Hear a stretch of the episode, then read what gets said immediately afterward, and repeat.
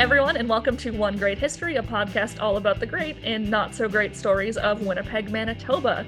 We are here with a slightly less historic but still important episode today, all about archives. Woohoo! I should also say I'm Sabrina, and I'm joined by our co host, Alex. Hello. And I have a big question for you, Alex, and it is what is an archive? Oh no.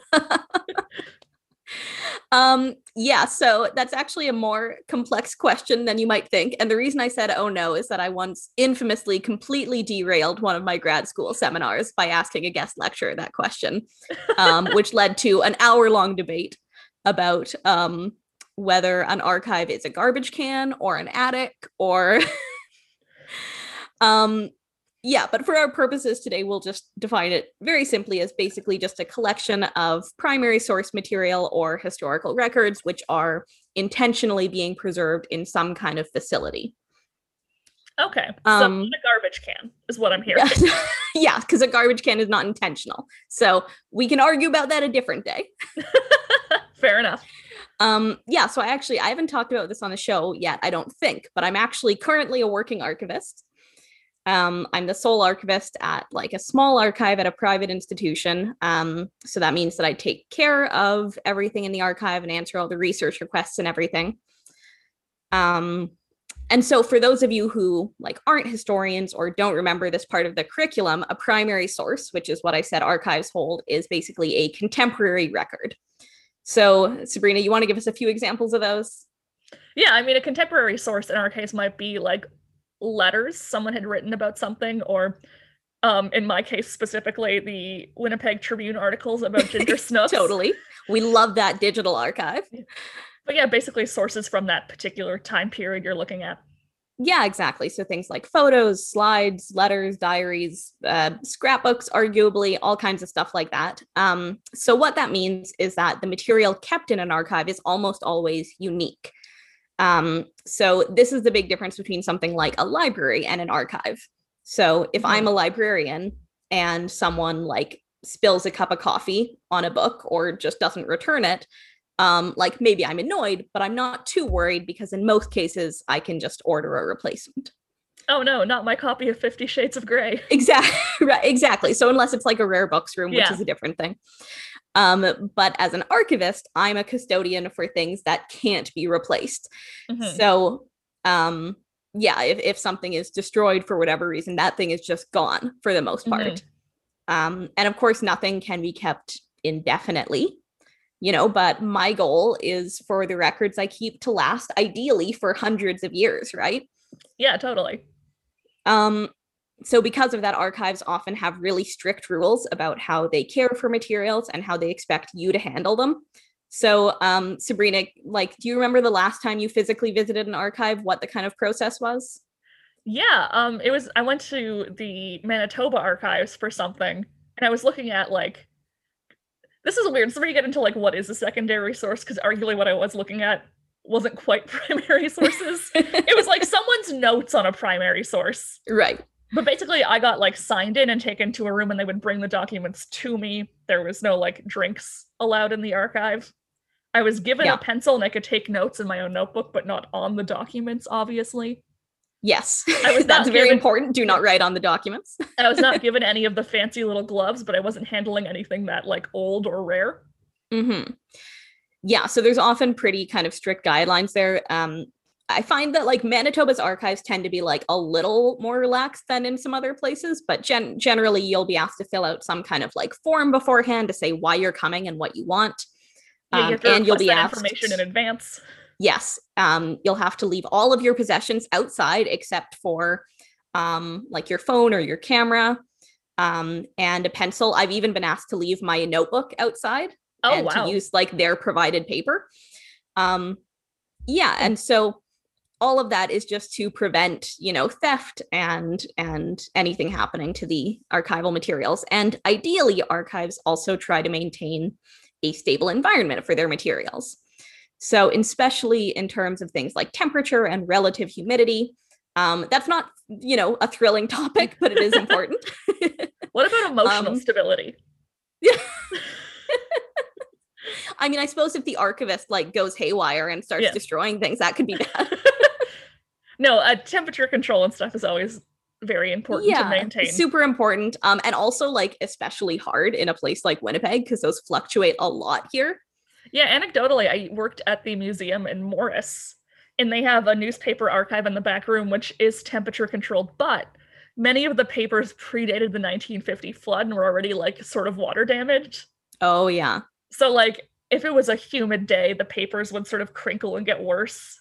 yeah, yeah. No, that can definitely happen. Actually, like in my archive, the temperature jumped from twenty percent, or the humidity rather jumped from twenty percent to forty five percent over the last like week or so, which is not great. No. Running the dehumidifier now. yep. Um but basically um you have to have like kind of a good purpose built building or a renovated building in order to preserve those archives as long as possible because if you don't yeah you'll get things like papers getting all crinkly or even moldy um or the opposite they can get really brittle um Mhm. you can also get pests there are a lot of things that like to eat paper Yep. um, and yeah, and if any of those things happen, those documents can be lost to us forever. So, uh, Sabrina, what I mean, what does that matter if a document is lost forever? I mean, it makes it very hard for us personally to do our jobs. It really does. This is an issue we have run into time and time again during episode research is that things that existed once are just not in the city anymore. yeah, absolutely. That archives just, yeah, that archival records just don't exist um, or don't exist here. And that's always really tough. And I think, you know, most people are not historians. Yep. so I think for a lot of people, it's easy to kind of dismiss the value of these institutions because the vast majority of people are not going to have to visit an archive in their lifetime.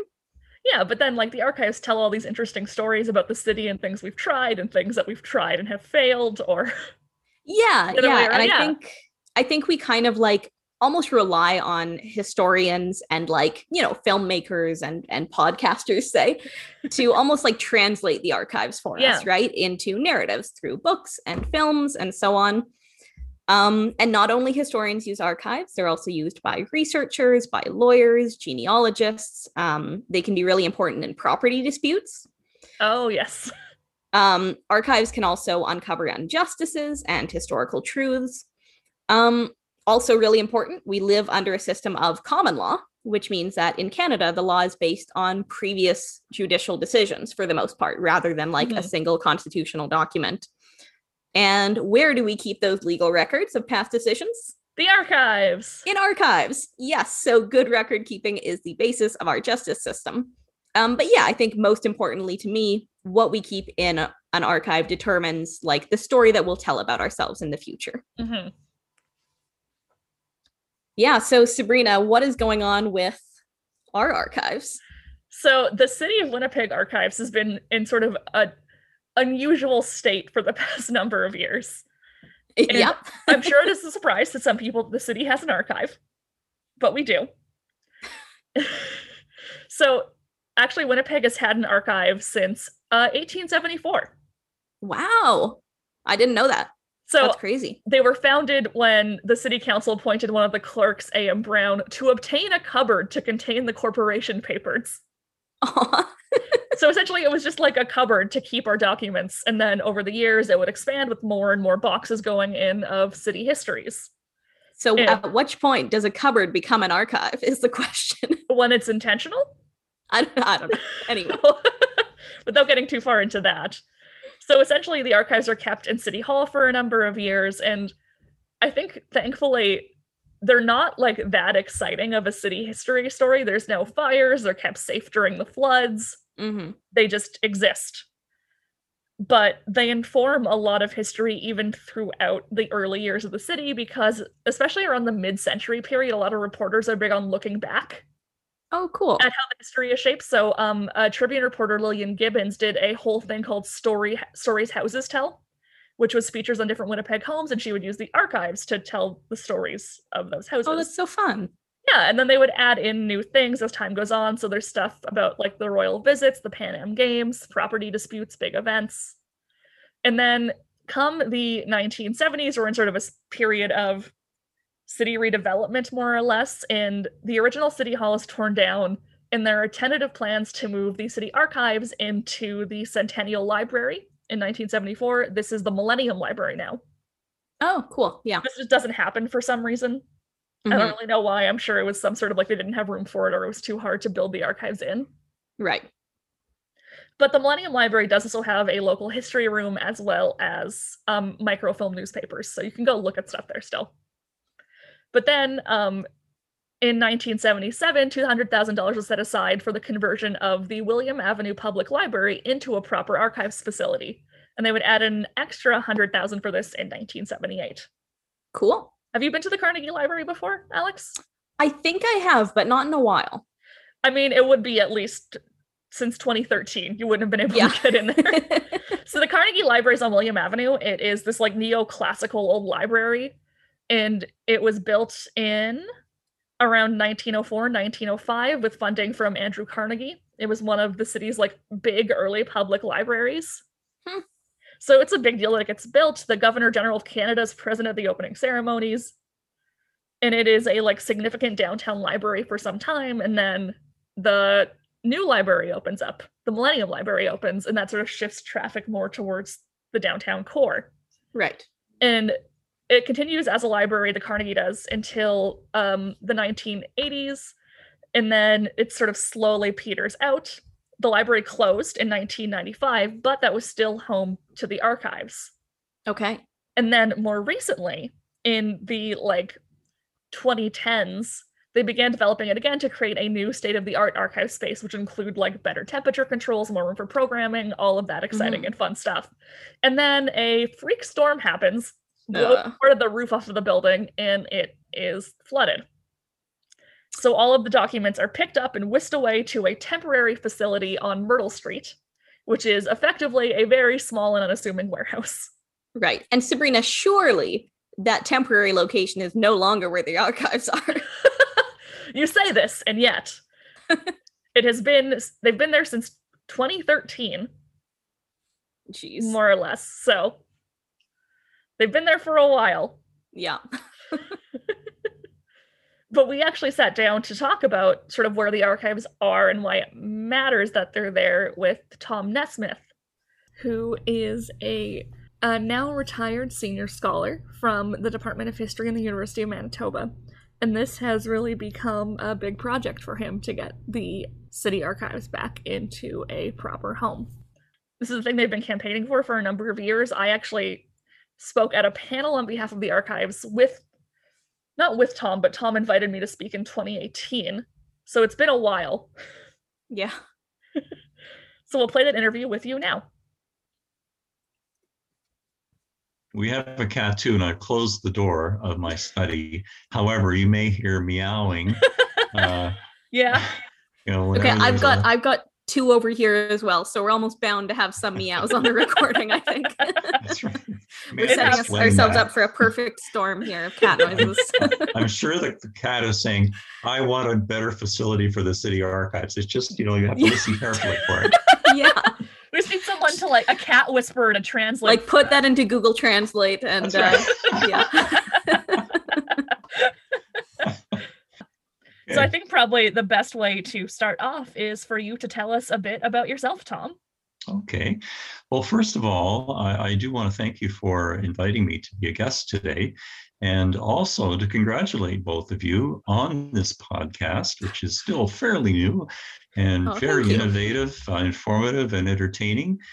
And also uh, congratulate you for being nominated for a Manitoba Day Award by the Association for Manitoba Archives. Um, for people who are listening and may not know about the Manitoba Day Awards, um, they are uh, awarded by the Association for Outstanding Use of Archives in the creation of various kinds of historical works, such as this podcast. So, congratulations. Thank you. We were so excited to be nominated. It was really, really cool. Yeah. Yeah. And I guess you'll find out later on this month who the winners are. Yeah. It'll keep you on on. Yeah, fairly soon. We're up we're up against an actual documentary, so we'll Oh. we'll see. well, you have my vote, but I have no vote. well, it's Well, the who thought that counts. Yeah. Um, the perennial philosophical question. Um, when it became clear that I wasn't going to be an NHL hockey player, I decided to to do the next best thing and become an archivist. You, you wouldn't imagine how many uh, archivists are, you know, failed NHL hockey players. Um, no, no, my career path as well. That's but seriously, yes, I, I, became an archivist in 1978 at the then Public Archives of Canada, which is now Library and Archives Canada, and I've been in the world of archives for about 42 years, I guess it is. And the first 12 of those years were spent at the Public Archives, which became the National Archives. And I worked um, on both sides of the, uh, the street, you might say, the private records side and the uh, Government of Canada records side. Um, got very interested and immersed in the world of archives and the thinking that was um, uh, percolating at that time on what archives are all about and how we should run them properly, and we should understand the work of archives and the records of archives. And um, that kind of set me up for um, the opportunity that the University of Manitoba presented in 1990 when they established the Archival Studies master's program. And I applied to um, be the professor in the program and became the founding professor. And for the next 27 years, I taught in that program. And uh, we have well over 100 graduates now, and they, they get a master's degree in history for completing curriculum in archival studies. And uh, they are now working in archives all over Canada and a couple in other countries as well. Um, but I'm retired now and um, um, have devoted myself to some writing and, and uh, doing uh, the lobbying on behalf of the city archives.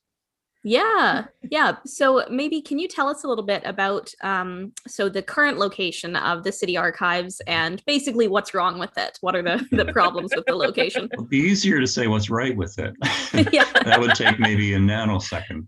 But uh, yeah, as you well know, uh, the the archives is in a so-called temporary location on Myrtle Street, and um, you may remember an old CBC morning show quiz that was called "Do You Know Your Winnipeg?" And uh, I've sometimes challenged people, I've never submitted this to the CBC at the time, sometimes challenged people to look at this picture of the Myrtle Street Archives building and, and tell me, you know, what is that? Do you know your Winnipeg? what building is that? And of course, nobody would ever imagine that that was the city archives. It's a temporary location, so called, mm-hmm. but uh, it's now dragging on to uh, eight years um, of temporary status since the disaster of 2013 that forced the evacuation of the, the William Avenue Carnegie Library building, home of the archives. But what's wrong with um, Myrtle Street? Well, um, the main thing is the security of the records. Um, mm. Myrtle Street is an old factory, an old warehouse. It was never intended to be an archives. And so it, it doesn't have the proper environmental controls for temperature and humidity uh, that archives need. Um, mm-hmm. it, it, doesn't have workspace for preservation activities or the equipment that is needed for that. Um, so, you know, in effect, the records are slowly rotting. Uh, there's no question about it. The the, the ex- extremes of temperature changes, you know, summer, winter, and so on, uh, are the worst enemy of, of archives. Now, the other big problem, of course, is that uh, it's in this isolated industrial park. Very few people would even know where Myrtle Street is or ever heard of Myrtle Street. Mm-hmm. It's just not an accessible place for uh, the public. And so we would like to see a, a, a location for the archives in a proper facility that's far more accessible. So they're the two main things. And, and so public use has dropped way off as, a, as mm-hmm. well as a result of uh, its relocation to Myrtle Street.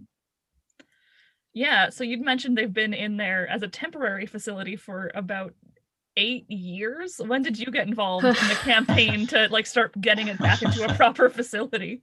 Well, believe it or not, this is my second swing at the, uh, can here. I was involved in the um, initial development of the city archives in the 1990s. I was on the city archives records committee, which oversees the work of the archives. There are two citizen members um, on this committee, and I happen to be one. And those are the good old days, you might say, when um, the, the city made a major commitment to developing the city archives. And things are going very, very well until 2013, when a torrential rainstorm tore through the roof of the Carnegie Library building while it was uh, under renovation to become a proper home for the city Mm. archives. Um, and at the time, you know, 2013, 14, we, I think people like me, um, simply assumed, well, the city will repair that roof and continue on with the uh, renovation. And then, you know, a couple of years passed and nothing seemed to be happening. So um, a few of us, in separate from one another, um, wrote to our counselors um, to try to raise this, uh, you know, problem and bring it to their attention. But we didn't get very far. But it wasn't until um, the fall of 2018 that we decided that uh, isolated efforts were just not going to work. We began campaigning uh, to um, bring greater attention to the city archive situation. And we wrote to the mayor, uh, councilors, candidates for the municipal election, which was in the fall of 2018. And then we began meeting with, uh, first with the mayor in, in January 2019, and then we had in-person meetings with um, councilors throughout 2019. Um, and we've kept uh, badgering them ever since. Uh, we've had a couple of meetings uh, where we made presentations to uh, councilors uh, in person, uh, formal council committee meetings. And now we're looking forward to um, a public consultation, which we expect to be held in June. We think a formal announcement will be coming out fairly soon. And so the public will have a chance to weigh in on the on the issue of the archives and, and uh, indicate what kind of archives they would like to see. So I think we're making progress, but it's been awfully slow. Um, yeah. So speaking of it being slow, do you have any thoughts on why the city has kind of dragged their heels so much on this? Well, um, it's hard to know really. Um, I think you'd have to ask the city to be Mhm. uh, to be honest about that. Mhm. I think the part of the problem is that uh, archives tend to fly under the radar, as as you both know. They're Mhm. not as visible as our other major cultural institutions, um, like the Manitoba Museum or the Winnipeg Art Gallery, or um, the uh, Millennium Library, um, or Dalnavert, or the Canadian Human Rights Museum. These institutions tend to be far more visible because like people go to them in large numbers and uh, see things that are on exhibit or borrow books uh, and so on.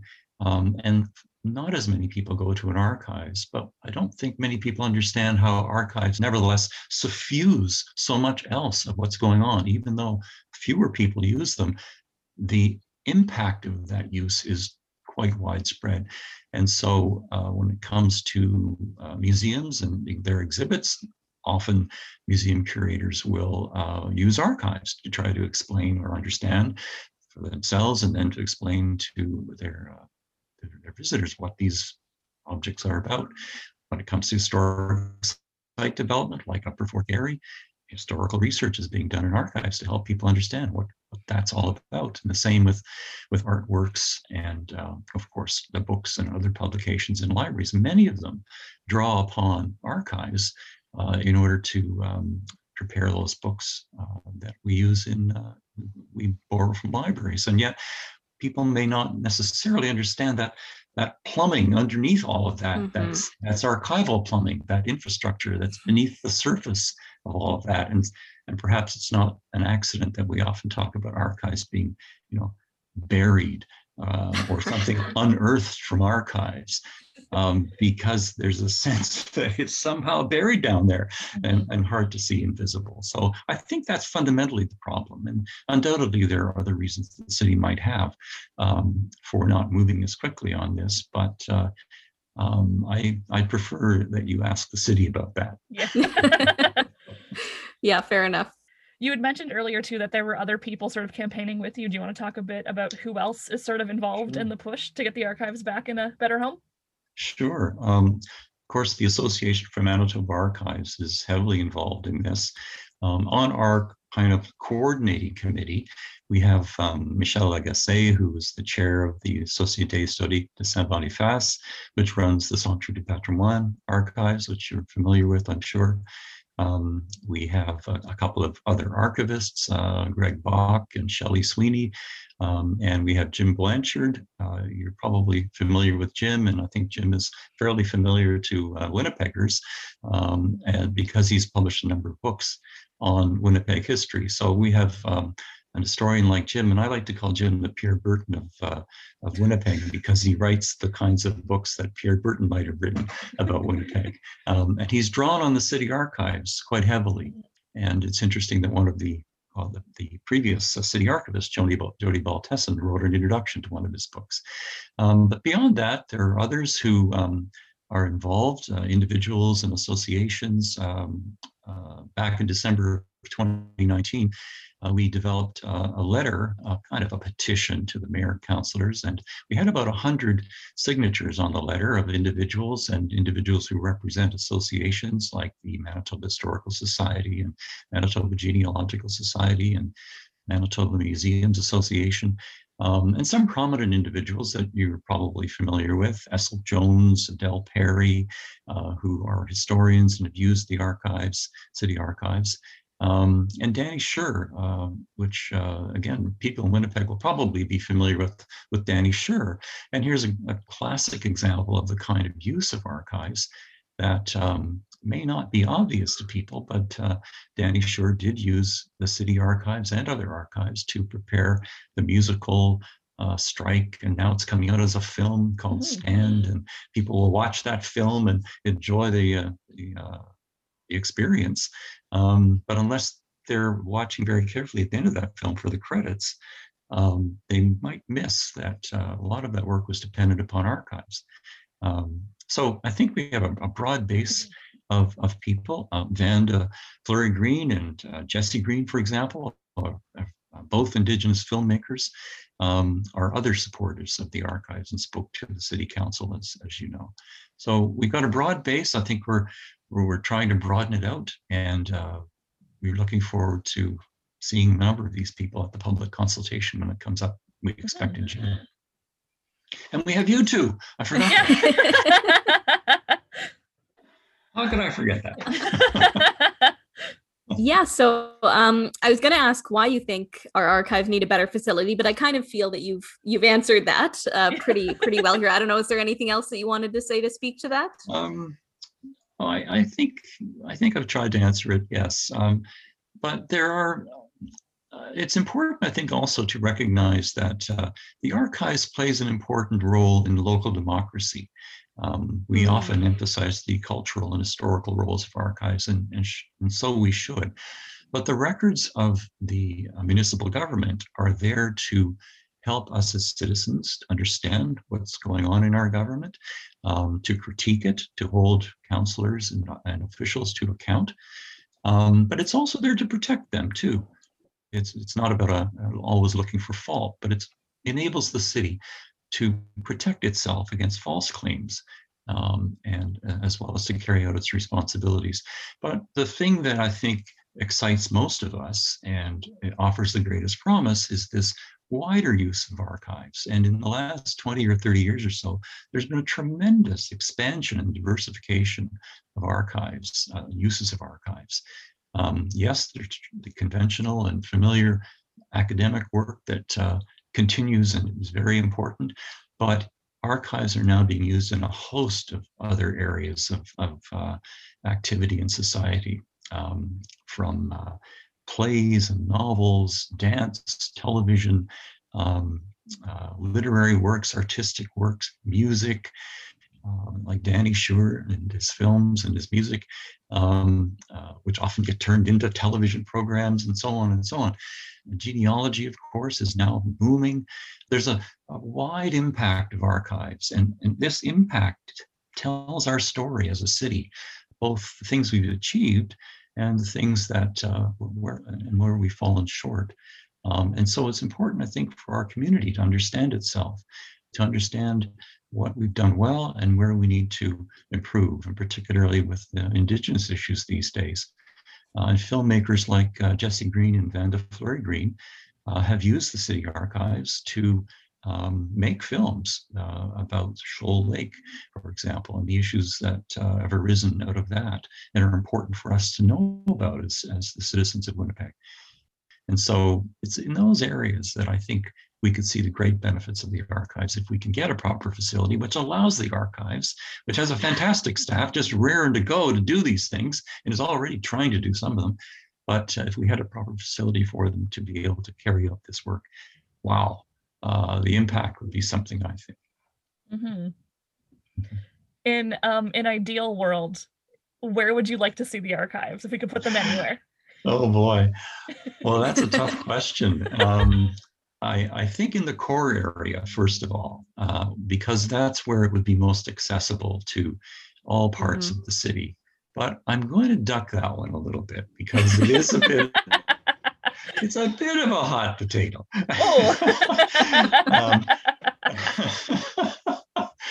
because it's it's a question now as to where the archives will go. Mhm. Um, it of course was in the um, Carnegie Library building at 380 William, but the city uh, and the city has prepared a an architectural consultant's report on what what it would take to put through 380 William back into operation as the home of the city Mhm. archives.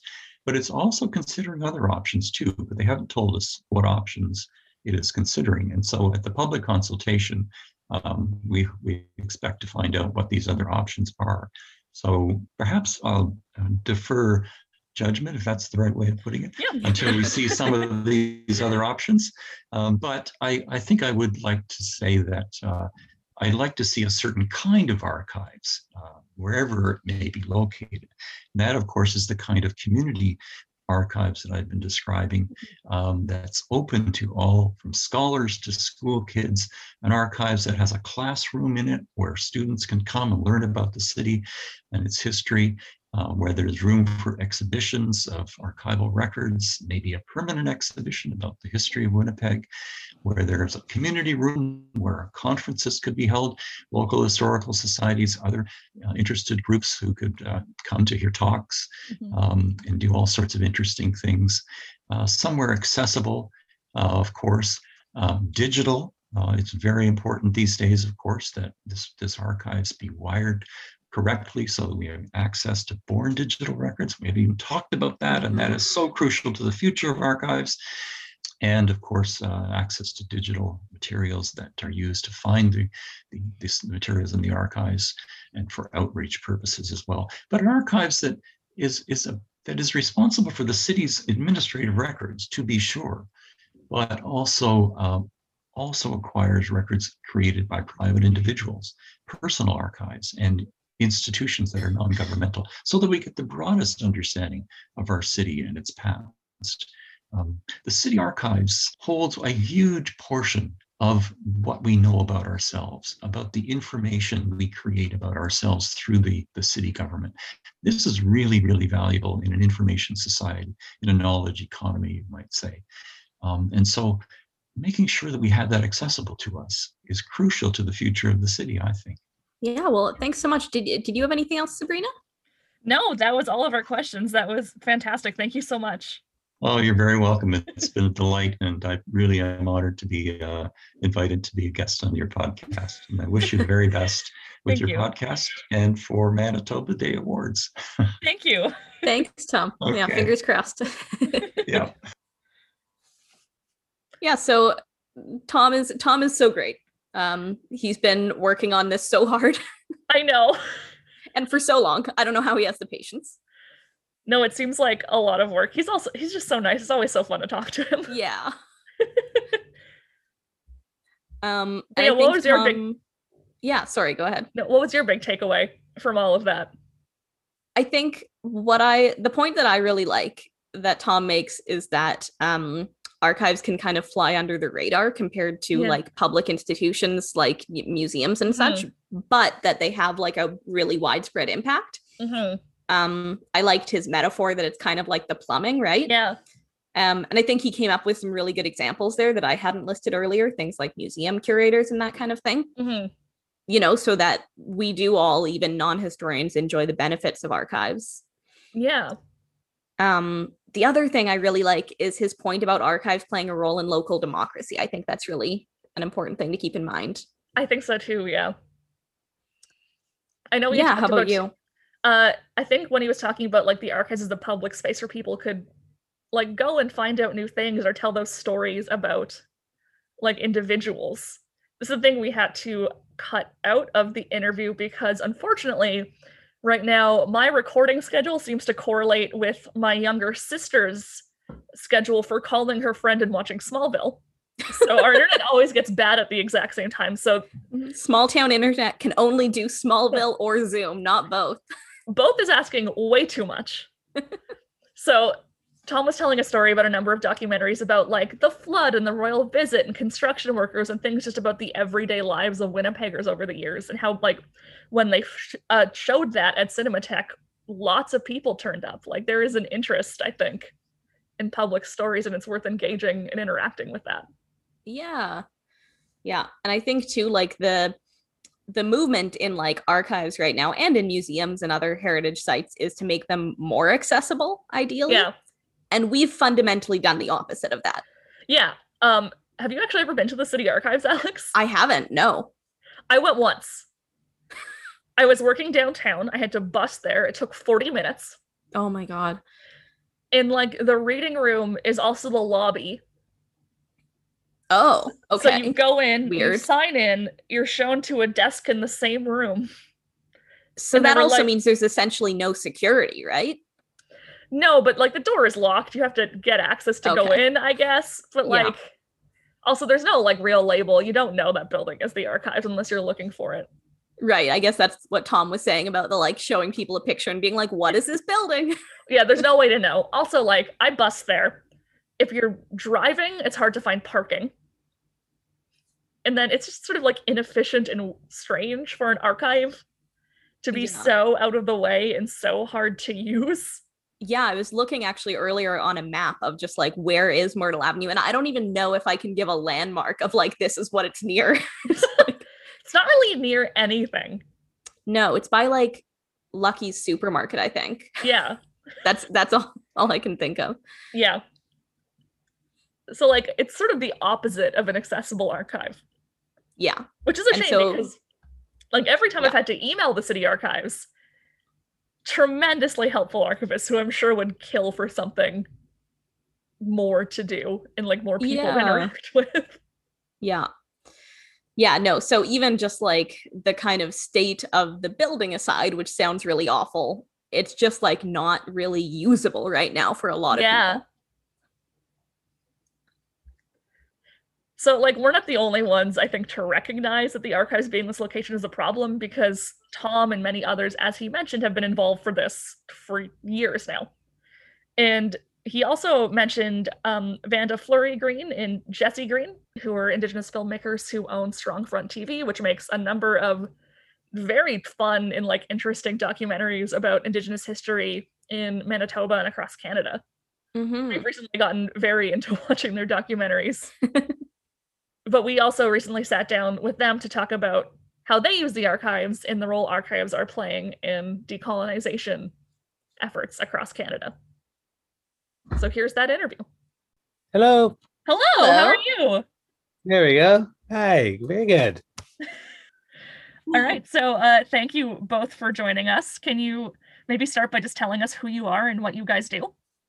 I'm Jesse Green. I'm owner of Strong Front TV. Um, it's a local indigenous media production company that started back in 1996. Um, we are committed to sharing the voices of First Nations and Métis people through the lens of resiliency. And uh, the reason we started Strong Front was uh, because in- the 90s, it was in the early 90s, it was really expensive to get into video production. And then it kind of became more accessible with like the emergence of mini DV and these kind of smaller formats and, uh, and Final Cut Pro, like on the back. Oh, So yeah. Suddenly it was, you know, you went from these quarter million dollar, you know, camera and edit systems to kind of like, oh, okay, now we can rent it for $75 a day and buy a Mac and have Final Cut Pro. So that's kind of how Strong Front started was bringing kind of video production and media to, to, uh, to the grassroots communities. And also at the same time, you know, the emergence of APTN, Aboriginal People's Television Network, started the same Mhm. Strong Front did, and uh, and same with the, the Manitoba First Nation Education Resource Center, which is one of our biggest clients. Um, you know, they started the same year, so it was kind of like a synergy, movement. a movement of, of a time. You know, and, uh, it was it was kind of a, a good time to start. Yeah. And uh, my name's Vanda Fleury Green. I joined the Strong Front team about eight years ago, and now I'm a director, writer, researcher, and archival producer. Uh, from working in radio, museums, and education, I brought a skill set centered on object and record literacy, which is how material items and documents tell so- stories. And it's very well suited to video production, uh, blended with Indigenous voices, community, and cultural narratives. So much more of the story is really brought to life on screen. And so that's very much uh, become our, our forte of, of what we do at, at Strong Front. Fantastic. Yeah, you guys have produced a number of like local and I guess national sort of documentaries then, which Alex and I have seen a few of. Mhm. If you want Yeah. to name drop some of them so people know where to look for more. yeah, Browntown Muddy Water is streaming on. Uh, if you Google it, it's streaming off off of Vimeo. Uh, Urban Eclipse is not streaming yet because it's still in the film festival circuit, uh, where we've got accepted into Water Docs um, later this year. I mean, it was supposed to be in the summer, now it's in November. We'll see when it actually happens, but it's uh, it's out of Toronto, uh, Water Docs. It'll be a virtual, a virtual Mhm. experience as well. Yeah, yeah. And um that's our two kind of claims to fame documentaries. But you guys, you guys did mention our baseball documentary, yeah, that we did with the late uh Don Marks. Um oh geez. What's the name of it again? Yes, Behind an account, yes. Sorry. My mind. Okay. Yes. You're you seen uh, behind an account that was uh, Yeah. yeah, uh, a, a film we did with the late uh, Don Marks. So it was one of his his babies. He was he was kind of he was on that baseball team, and he knew all the guys. And uh, yeah, it was very interesting and very entertaining. And you know, I, I almost uh, choked up in a, in one spot in that film. Like, uh, kind of reminded me of my childhood. You know that that all those guys in the North End there. Yeah. And that's uh, a few of our our Our big documentaries. yeah. Bigger ones, yeah. And for a lot of our clients, um, most of the work that we do is for Indigenous organizations, Indigenous people, or organizations working to benefit the Indigenous community. Mhm. And uh, so a lot of our work, the, the, the stories that we do tell for our clients, they become mini documentaries in themselves. And you can find a lot of our work online on our Strongfront website. There's um, a- a vast array of showcasing much of our, our work there. Mhm. Amazing. Yeah, uh, you guys tell some some really neat uh, Manitoba stories. You were talking about um, Browntown Muddy Water, which I was saying I, I actually just watched today. Um, yeah, which is a really neat film about kind of Indigenous community and music and resistance in downtown Winnipeg back in the 60s and 70s. Um, which, by the way, is a history I have to admit I didn't know about at all. So super cool to learn about. Um, so I definitely saw a lot of kind of archival photos in there. Can you tell us maybe a little about how you use the archives in your work? Absolutely. Uh, you know, archives are very much a part of our institutional identity. Um, you know, like you pointed out, they, they do bring a deeper meaning to our films uh, through our unique, what we call story work approach. And that's really, you know, drawing on different resources like the photographs, the maps, the textual documents, old audio and video recordings, posters, and unique ephemeral pieces to augment the stories and topics um, that we are showcasing on screen and um, you know through video through that that medium we can make all of that come to life on screen Yeah, our work covers a broad range of topics like uh, language, healthcare, land-based knowledge like medicines and hunting, entertainment, of course. Um, and archives plays a starring role in all of it. And and I think it also brings a lot of value to our productions. Like um, you know, like Browntown, for example, is uh, they love it at the University of Winnipeg. And you know, we get requests from other universities in, in across the country for them to watch it, and they want to, you know, if they can screen it in their in their classes. So you know, it's definitely has a has a wide wide um, interest. You know, not just for entertainment purposes, but educational and and and both within and outside of the indigenous uh, community i would say a lot of the work that we we do through our our documentary storytelling is to be accessible to everybody um, Mm, try really hard to to tell the stories from different perspectives and to to make that knowledge and that story so that it's it's accessible to all Mhm. yeah i think they're definitely like valuable perspectives and voices that we maybe don't see in more like I was, I was gonna say traditional, that's not the word I'm looking for, but like older documentaries about Winnipeg and about Canada. It's definitely nice to have a new voice and a new perspective, and I think a new way to use archival records. Mhm. So, can you tell us a bit about what role you think the archives play in uh, decolonization? Absolutely. Um, you know, archives are definitely touchstones for for memory and identity, and they can definitely be tools of empowerment. And I think um, that came across really well in in Urban Eclipse. How um, you know much of it was from point of view from from Jesse's perspective, and also for me, you know, speaking from my own experience as an Indigenous woman, um, it's definitely a you know a very powerful experience and you really do feel that emotional impact when you're engaging with the the people and the stories of the past who are Mhm. your ancestors or you know on your ancestral um, homelands and um, and in addition to that you know it, it it takes time to sift through the records and so does synthesizing it with all of the information and the other resources but what is so unique about archives is that they often reveal results and um, Mm. they're they're evidence based too and so they can support an inquiry that you're doing or even a hunch. And so i think when used strategically they they really inform how today in the present we can braid our truths and how we we shape that truth and um, you know for indigenous people it's it's really important because our stories aren't kept alive you know in a vault it's how they're remembered and how they're shared in our family and our community circles so the most important part is is weaving it together with the, the oral history and bringing those two worlds together Yeah, and I think your your documentaries are a really cool way of kind of weaving together those different kinds of history. Hey. definitely and um you know to build to build on that, so yeah, we see the next phase of our work and the future of Strongfront in developing our existing digital repository, which uh, dates back to 1996. Uh, we have 7,000 hours of tapes, and 20 years Wow. later, you know, footage from most Indigenous communities throughout Manitoba. Um, it's important that this knowledge is made accessible to the communities, and uh, and that that to me is decolonization. absolutely Mhm.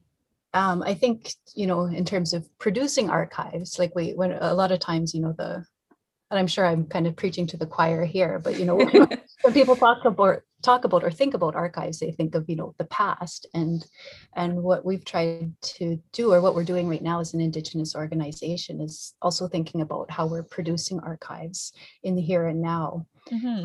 Um, so we're, we're always kind of thinking about our, our information management and, you know, respecting the principles of OCAP, which is ownership, control, access, and possession, and how we can take, you know, the content that we have from our Strongfront collection and what we can do with that to make that benefit uh, Indigenous people in the community in the future.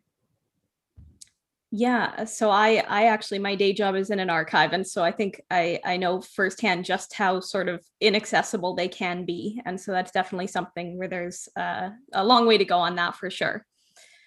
Mhm. But uh I mean to be more accessible archives need to be, you know, funded and they need to be open and yeah.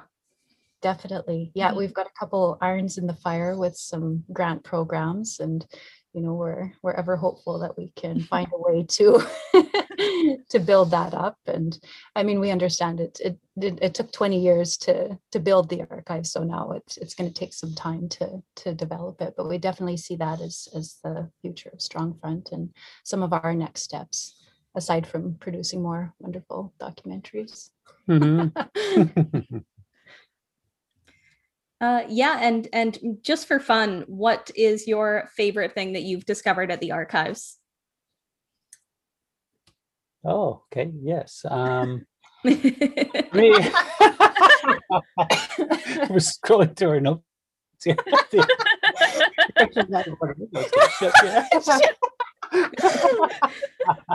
there we are. Okay. So my favorite things, my favorite thing at the archives was the uh the Greater Winnipeg Water District ledgers and boxes. You know, I didn't actually think we would be hands-on with them, you know, Mhm. with the little white gloves, you know, and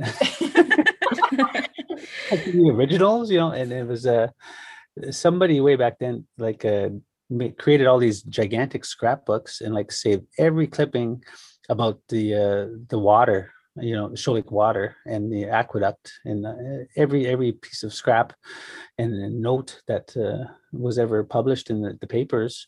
Oh wow. Yeah, and it did the number like more than one. It was like two or three gigantic scrapbooks full. Jeez, it's a lost art, eh? Scrapbooking. Yeah. Yeah. yeah, it was so neat. That was like the coolest stuff, in that somebody actually took the time to describe the content and you know put these things together. It was And that date was and- yeah, every piece was dated and Oh wow. That's that's such a helpful resource. yeah. yeah. I mean, I must have took like a million photos Yeah. from that scrapbook, and you know some of it made it into the doc, not all of it, of course, but um, the relevant stuff. And yeah, it was it was definitely something to me was kind of like okay, this is archives. This is to me it was so you know just scrapbooking, right? Like Yeah. take it out, Mhm. glue it, and Mhm. you know, I just was thought in my mind, not being an archivist or more of an artiste myself, but uh, it's like, okay, cool. This is, it's not, uh, you know, It's not some abstract event that Mhm. right. It and, and I think that speaks to that tremendously powerful experience of actually getting to touch and be really hands-on with these kind of things. And I mean, you know, it's great that there's so many archives that are uh, you know made digital and made available online. And that's really great, but also being able to to go in and and see them and feel them and touch them is a completely um, um, also wonderful experience um, which I know for me, um, that kind of informed my um, favorite thing about the archives. I guess it was rediscovering our, our daughter's name. So our, our middle daughter, Mila, she's named um, Antoinette, and that's in honor of Mary Rose Antoinette Lagimodière, who we are descendants of. Mhm. Yeah, and so she was the daughter of Josette, an indigenous woman who was one of the original Red River Mothers of Resistance, to borrow the awesome title from Norma Hall's website. And um, Antoinette's father was John Baptiste Lagimodière, who many people are familiar with through the local street name, and also Mhm. through his second marriage to a French woman from Quebec. And so I was able to learn so much about Antoinette and Josette at the Provincial Archives of Manitoba, the Sinclair genealogies, the card files on hand, and all of the supporting literature. And you know, this speaks to there's there's often a dark side to what to what you find in the archives, um, Mhm. Indigenous perspective Mhm. because unfortunately for Antoinette's mom Josette, there are some really nasty stories about her that have been recycled in the fur trade literature about poisoning and, and this. Ugh. So for me, part of naming our daughter um, Antoinette, it's about restoring the women's their humanity and remembering their stories in a in a different way. And so, you know, it's important that we reclaim that past and and it's like a personal contribution to dismantling Canada's narratives, the colonial narratives that really Mhm. ignore or devalue Indigenous women's life experiences. So I, I guess we we use the archives as a naming convention for our children. and, uh, I just I, I hope they grow up to be inspired by these Indigenous women and, and their voices and the stories that we the other stories that we can remember. Yeah, absolutely. Well, that's that's amazing. Thank you so much for for sharing that with us. Mhm. Yeah. Yeah, Sabrina, did you have anything else? no, that was basically the gist of our questions. So thanks so much. This was actually this was really great. It was so fun to talk to you guys. Alex and I've been looking forward to this for a while. Oh, and you guys got everything you needed? I think so. Yeah. Is there? Yeah. yeah. I mean, is there anything else that you want to um, tell us or, or want to say about um, the archives or, or their importance? Or kind of, uh, yeah, how important it is for telling Indigenous stories. Oh, great. Yeah. Um, uh, let's see here. Yeah. So uh, in our research, let's see here. Let me, how do I start? I feel archives are important in telling Indigenous stories because, for example, in the um, in our research for Urban Eclipse, I was surprised to find out how much information was documented in the Winnipeg Real Estate News. Um, water was so important to Winnipeg for for more reasons than just access to clean drinking water. I mean, water to a city is everything. It's economy, it's infrastructure, it's real estate, and it, to me, it was in, so interesting to find out how Shoal Lake was foundational in every aspect of Winnipeg's development. Yet it took 100 years for that story to emerge loud enough so that people in politics would mobilize for change and recognition um, that their water actually came from, and for people to know and realize and learn that their water came from, you know, a First Nation in Ontario. Mhm. Well, actually, it's in Manitoba, sorry, but a First Nation, you know, 100, you know, 100 miles away. Mhm. It's not a well-known thing, you know.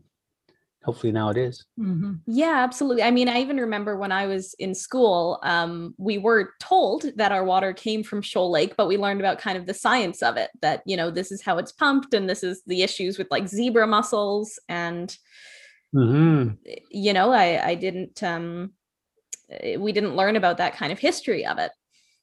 Yeah, yeah. I mean, even in Winnipeg Real Estate News, they talked about how amazing of a feat this aqueduct was and stuff. But Mhm. you know, like still a little recognition of of the community where it came from. You know, it's like, Mhm. and I mean, and, and at least they now they got a road, and you know, they get a new water treatment plant being built, and and a new school. But you know, when we even when we were filming this documentary back in 2015, you if you went to the community, it's just the the condition of the, the living conditions and you know Mhm. it- it's an island so there's no way nowhere to take the garbage there's no like garbage there's a garbage dump but it's like right on the island you know it's not doesn't Right. get carried away to another to a garbage dump in kenora or in winnipeg it's like just dumped in the bush basically or was now it's now they're able to truck it out and you know and, and same with the the raw sewage it was just dumped on the island you know prior to to the road being built so it's it's just uh just hard to believe that you know how Winnipeg um, benefited so much, so greatly from from the water, and, and the community was just left in in shambles. You know, Mhm. Mhm. I think it, it speaks to how much of that story was left out of Winnipeg's story for so many years, you know, Mhm. almost 100 years exactly, how, you know, Winnipeg's narrative didn't include the, the, the dirty truth. the dirty truth. um, I think the only thing that I would add, um, there was a question about how archives are important in telling Indigenous stories. And Mhm. just to add to that, I would say, you know, the level of interpretation that has to happen in in the story work piece of that. I think it's it's really important um, you know when you have indigenous people interpreting the material and the information a lot of times you'll you'll see the continuity of our ancestral values uh, coming through in those interpretations like kinship for example um, I know in one of my projects about Métis experiences at residential schools, I weaved together my family oral history with a lot of the, the vital statistics records, the census records, the archives from the National Center for Truth and Reconciliation. And um, I've used that to really um, support my position that our kinship ties, you know, they're they're rooted in resiliency and they run deeper than a lot of the injustice that um, that we we use the archives to to support that evidence and that really frames the the story work of of bringing the archives together with with the oral history wonderful Yeah, it Yeah. was a pleasure to get together and talk, and hopefully we can do this again sometime soon. yes Yeah. hopefully in person one of these That would be so nice. so to me i think what that interview really speaks to is that we need to be preserving materials for um like when we're ready and able to tell these stories and also to listen to them Yeah. if that makes sense like those shoal lake materials that jesse talked about um that he found those have probably been in the archive for a long time Oh, yeah. but but like jesse said like filmmaking was far less accessible before iphones and final cut pro existed Mhm. Um and i think also realistically like winnipeggers on the whole would have been a lot less open to hearing that story not that long ago Yeah, I can only imagine trying to tell that in like the early 90s and being Well, met with yeah. like significant pushback. exactly so i'm imagining like if the archives had say flooded in the 90s like do we get this cool shoal lake documentary like maybe we still have you know oral histories and such Mhm. but but i don't know like i think without getting like kind of too radical lefty here i think like if you do want to tell stories of colonization um you kind of need those records of colonial governments right Yeah. So, all of this being said, there's a lot of people currently trying to get the city archives into a better home. And it seems like finally, after pushing and pushing, we're actually making some progress on this because there's actually something you can do now if you decide you would like to come help the archives. Yeah, And- we uh we just got an email as uh, just kind of the day we're recording here. But like I would encourage you to look at what the city is doing and take part in the public survey if you know you enjoy our podcast or have ever read a book by Jim Blanchard or watched the Stand movie or enjoyed any sort of like local history content anywhere. Like the museum or like if you read a plaque downtown that you thought was neat, all of that comes from here, right? Yeah, absolutely. So much of our environment comes from the archives. Yeah, no, hundred percent. And and you know what I'd encourage people to do is if people have listened to our Ginger Snooks episode, like to be Snooks like, Talk to your city councilor. yes, go yell at city council, but maybe But maybe actually- don't yell. Just like There's actually probably more constructive things you could do right now, though, because they're having um, there's two virtual workshops taking place about the city archives, one on June 16th and one on June 17th. The one on June 16th is during the afternoon, and the June 17th one is in the evening. They're both three hours long. So if you don't have the time to sit for a three hour discussion on the archives, you can just take the survey. They also have available. So we'll be posting the links to all of that stuff on our website at onegreathistory.wordpress.com. But before you go and jump into a survey with no knowledge of what's going on, we're going to run you through what the city is talking about doing with the archives because they have Yeah. announced some tentative options for plans. So, like Tom had said, they talked to a number of stakeholders, This included the Archives Association, the Winnipeg Foundation, students at the University of Winnipeg, and Heritage Winnipeg. So, a number of different people sort of played a role in talking about what could happen here and what should happen here and what the priorities for the archives are going to be in the future. Mhm. And there are a number of things that have been identified, including a public accessible space, proper like storage and like controls for the archives. But another big thing is just making sure people can use them and making sure they're accessible, that there's room to grow the collection, to focus more on reconciliation and indigenous histories in the area.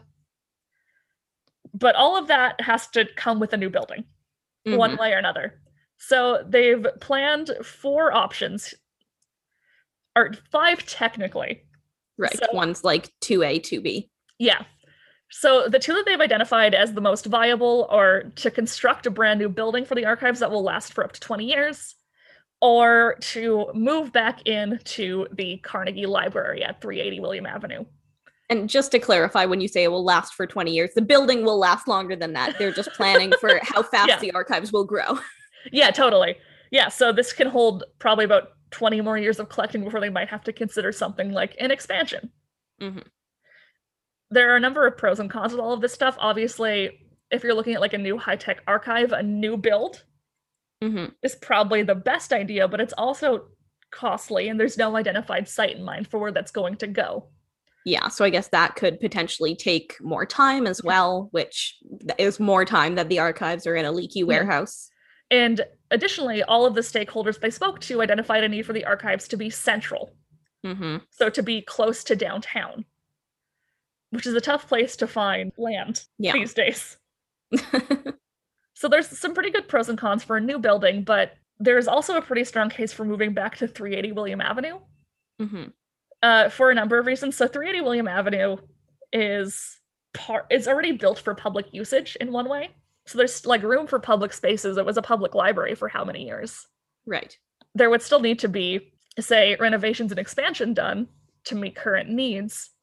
But it's also one of the cheapest options available. Not to say that like the cheapest option here is the best one. I don't think that's Yeah. the case at all. But for contrast, the pricing that the city has laid out is that a new building is going to cost 22.3 million, whereas moving back to 380 William is 13.3 million. Right.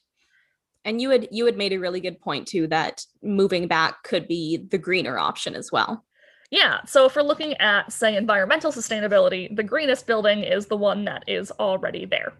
Hmm this is the uh, frequent phrase in any heritage meeting you may ever go to but essentially that like the you're going to like sort of cause less climate change damage by using what already exists. You're not generating Yeah. new waste, you're not manufacturing as many new materials. It Yeah, makes you're not having to tear down something that's already there. Yeah, and more importantly, to tear down something that is like for the most part structurally fine. Right. It's not like the building is completely decrepit and has to go. Yeah, like It's it, just- it definitely needs some pretty substantial renovations from what I've heard to be, Yeah. you know, sort of, mm, you know, ready for the archives in a way that we would want it to be. Yeah, But, But- yeah, still still a good deal cheaper than a new build. yeah, totally. And I mean, obviously, I'm not an archivist, so I will happily heed to whatever the archivists decide they need. Yeah. but it seems like there is sort of a solid plan in place and some good ideas going around. So it'll be exciting to see where this goes next. So with all of that, we'll post all of the like additional materials that the city posted on our website as well. So you can check out the studies and reports and decide for yourself if you want to take the time to read through all of that. So if you do want to get involved, remember the survey is available from May 25th until July 5th, 2021. The workshops are June 16th and June 17th all that information will be on onegreathistory.wordpress.com. So check it out there, get involved, and once it is safe to do so, why not go visit the archives? yeah, please. Go take a peek, find something fun and new that we haven't seen before. It's always a great time. And then send it to us. Yes, we'd love that. so, thank you so much for listening. We hope you enjoyed our sort of deeper dive into what an archive is and why the city archives matter. And if you want to see more historical content or anything like that, feel free to follow us on social media. We're on Facebook and Instagram at One Great History, and we are on Twitter at the number One Great History. One Great History is also now on Patreon if you'd like to take some time and give us between three to five dollars to help support streaming costs and buying research materials. We'd really appreciate it. You get exciting stuff like a monthly Ginger Snooks news clipping, as well as fun bonus episodes about miscellaneous portions of Winnipeg history we can't fit into normal episodes. You can check that out at patreon.com forward slash one great history. Thanks for listening.